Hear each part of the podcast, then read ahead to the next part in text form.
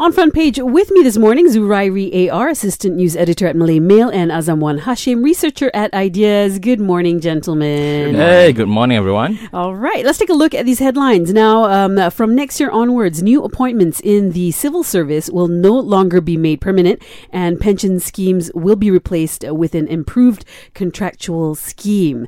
I guess this new scheme will save Malaysia approximately 5 billion ringgit a year. However, contractual staff, you know, rarely get good benefits benefit. So, how will this affect us, knowing that um, most of us would actually prefer job security? Mm. Azam, your thoughts? The assumption here is that the reduction in benefits, uh, in terms of job security and the guarantee of a permanent job, will reduce people's demand to work in the civil service. To a certain degree, it's indeed one aspect that determines people's willingness to work in the civil service. It's quite an attractive benefit to have, uh, you know, pension schemes, but. Mm-hmm there are many other determinants to why someone chooses to pursue that type of work. For example, for the reputable job experience, competitive pay, uh, or they may be eager to contribute to government efforts. So it's important to note that this is the government's effort to reform the public service, which over the years has not seen much reform mm-hmm. and has proven to be incredibly expensive for the government. Yeah, and also to you know weed out the driftwood, right? Correct, uh, correct. Yeah, when yeah when you say contractual stuff rarely gets good benefit, it's all relative. You know, they rarely get good benefits compared to when you get the pensions, of course. But when you think about how contractual stuff in civil service, they are already much more beneficial than say in private sector. Mm-hmm. Uh, so I think that is already attractive. But I think what we are what we are seeing right now is uh, is a consequence of, of an age aging population, and at the same time, there are allegations that our public uh, our civil service uh, is bloated. Uh, that we need yeah. to cut down. Mm. I think this may provide an impetus for the government to actually move towards in that direction. All right. Do you think this will affect queues at public departments? You know, do you think it will be attractive enough for mm. the young, you know, future incoming civil servants mm. uh, nah, to want to apply for these jobs? I, this is my personal opinion. I think what the civil service has is a problem of uh, expectations. I guess people are not so mad that they have to wait because waiting is just a part of life. But but it irks the public when you are waiting because when you when you see eight counters but only one is open and that is, mm-hmm. that is annoying. Or and having a civil service that is actually doing their job uh, during office hours, lah. Or, or even uh, it's, it's not so much about doing the job. It's doing the job more efficiently. Mm-hmm. I think we have to make yes. that point clear that uh, it's it's not it's not just having the civil service, but it's having a competent, it's having an efficient civil service. Yes, mm-hmm. and walk faster, lah. When you you know going to photocopy something, right? And, and look, I, I think people will always be looking for jobs. I mean, clearly the situation right now in Malaysia is that there is not a shortage of labor. Uh, it's important to point out that there is no longer that incentive to work for the government agencies because it means that you have indefinite and unlimited job security. Mm-hmm. So instead of seeking civil service employment for the sake of benefits, this reform may potentially bring out those applicants who are willing to work because it's their ambition or it's their passion to to be in the civil service. All right. When we come back, we'll take a look at how our EPF investments may be affected with giant store closures. That's up next here on Lite. On front page with me this morning, Azamwan Hashim, researcher at Ideas, also Zurairi AR, assistant news editor at the Malay Mail. The recent closure of giant stores in the country has brought into question the fate of investment assets owned by the Employees Provident Fund that are leased out to the retailer.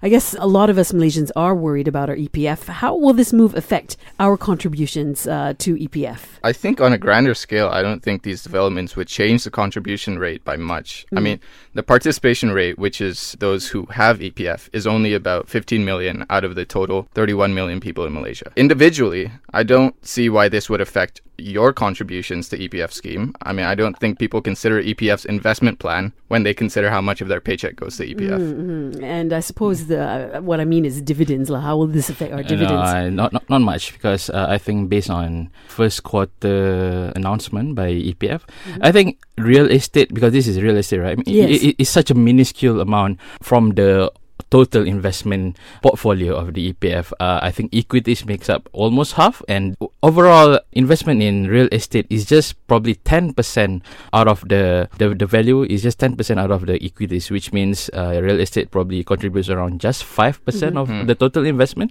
So I think and even even in real estate, this is just one investment mm. compared to all the other investment in real estate that the EPF has. And uh, it, it it's not like these retail outlets uh, like buildings and shop lots which are closing down. It, it's not like they're dead assets. You know, it, it's not like the value went to zero completely. EPF still has the land and the building assets available to renew and relet uh, the space to other leasers.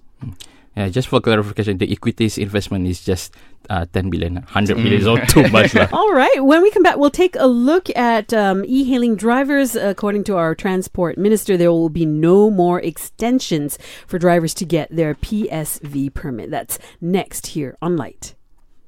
On front page with me this morning, Zurairi AR from Malay Mail and Azam Wan Hashim from Ideas. And it looks like the government will not be extending the grace period for e hailing drivers to get their public services vehicle, a PSV license, before the October 12 deadline. Um, are there enough licensing centers to keep up with the number of e hailing drivers who are applying for the PSV license? Well, there are 227 driving schools. Yeah. And five e hailing operators that have been accredited by the Road Transport Department. Now, 227 may seem like a small number compared to the total 200,000 e hailing drivers out there. Mm-hmm. But you have to remember that there was a three month extension since the last time deadline. So, going further than that, the e hailing operators also hold classes to obtain the license. Uh, and I think, given the time extension and given that there are hundreds of locations to do the classes, there shouldn't be a reason why we would see a situation where a majority of e hailing drivers don't have a license. Right. You Yeah. know, but how Malaysians love to wait to the last minute. No, I, I, Yeah. I, I don't think it's, uh, it's so much a problem of capacity because yeah, uh, there are uh, 200 over classes and they can. I think uh, Transport Minister uh, Anthony Loke said that each uh, schools or institutions can take up to like 50 uh, drivers per day. So that's like 10,000 per day. Uh, So yeah, more more than enough time and day. I mean, three months. Uh, you minus all the weekends and the public holiday is still uh, a lot of time for all of the uh, unregistered e-hailing drivers. I, I think he also said uh, there were like around 80,000 people that applied, but only 50 plus thousand passed. So Oh, wow. it's, it's not so much about uh, capacity, but also whether you are qualified uh, to get such a license and also whether you can afford to.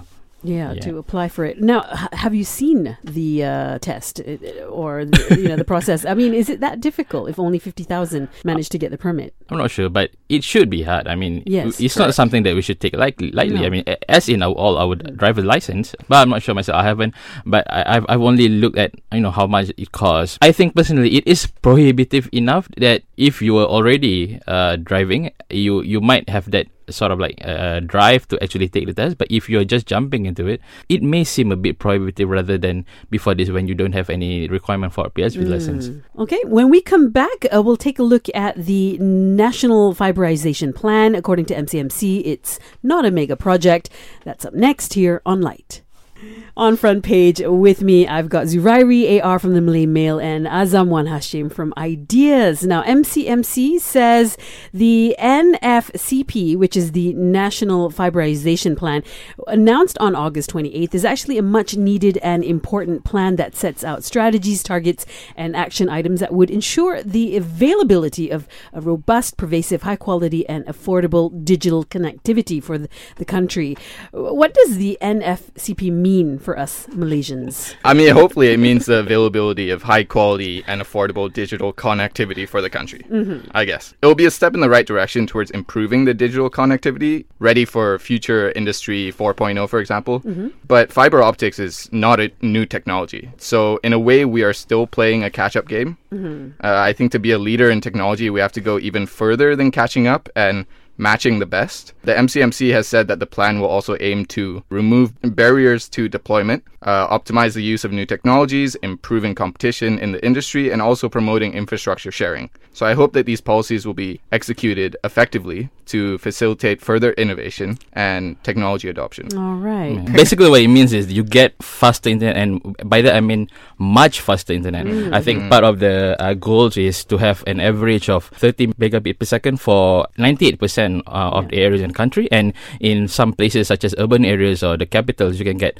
like f- up to 500. That's that's not crazy by the world standard, but it's still crazy by our current standard right now. I mean, we, we deserve much more. And w- what it means is that you can, uh, like you said you can help with your digital businesses, you can help with all your industries. And so, yeah, there's a lot of uh, potential All out there. right. I mean, there were viral allegations that the cost uh, has increased from 1 billion ringgit to 21.6 billion. First of all, is this true, these viral alle- allegations? And and if it is, I mean, how does this potentially affect our broadband yeah, I think prices? it's, it's pretty much a misinterpretation. One billion was uh, just the amount initially announced in budget this year's budget, which means just one billion just for this year Mm. to kickstart, uh, and whereas the twenty-one uh, billion is over the period of I guess five years. right. Uh, yeah, so it's totally reasonable to make that assumption, but yeah, it's to- I, for, for me I, th- I find that totally wrong. Mm. I think their uh, priorities are important, which is to fund infrastructure projects that support the targets. Uh, Exactly. I mean, Right. uh, 21 billion when it comes to infrastructure. I mean, you should see that as a big amount. I mean, it's important. Hmm. Yeah, it's, it's something that spending is needed.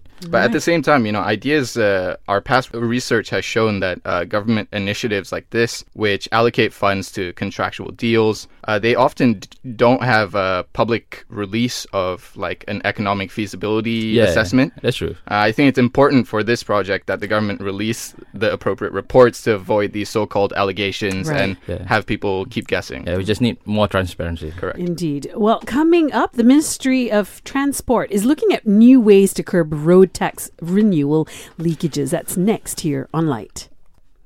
And uh, on front page with me this morning, Azamwan Hashim, researcher at Ideas, also Zurairi AR, assistant news editor at the Malay Mail. Now, the Road Transport Department has revealed that leakages in revenue collection from road tax renewals have exceeded 50 million ringgit from January to August. Uh, more than 50% of renewals in Sabah, Sarawak, Labuan, and Langkawi are involved um, in vehicle registered and used outside of uh, the area. So, uh, why were there no stringent regulations prior to this? I think in this case, we are unfortunately forced into a situation that requires treatment post diagnosis rather than uh, preventative actions taken prior. Uh, people were renewing the road taxes outside of their registration area for a variety of reasons, uh, I'm sure, but this was causing leakages. I think the preventative measures and regulations set in place prior to this may have had capacitive issues with tracking and enforcement. And I think uh, this might have something to do with how siloed and separated government Yeah. agencies are. But uh, the adoption of an ICT system to address these common issues, i it's a welcome sight, definitely. All right. Uh, no, yeah, I I, think I think it was just a case of Malaysians being crafty and mean, and this is the reason why people are registering their cars in Sabah, Sarawak, Labuan, and Langkawi.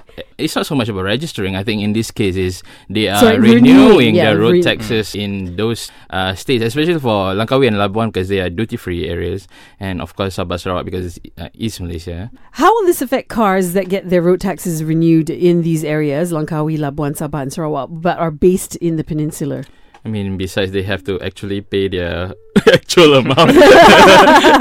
I, I I think uh, the the more important question is how would it affect cars that are already in these areas because they are the ones that are actually renewing their road taxes in post offices. I, I think for the most part because uh, I think if I'm not mistaken this this new ruling only affects cars that are above uh, 2000 cc. So your your average saga persona Myvi shouldn't be affected at all. You can still renew in post uh, office. post offices. But I think uh, it is perhaps a concern for people in Sabah and Sarawak because a lot of them uh, uses uh, pickup trucks, SUVs because of the terrain there. So they are the ones that would be affected by this uh, ruling because they are the ones that have to renew their road taxes at post offices.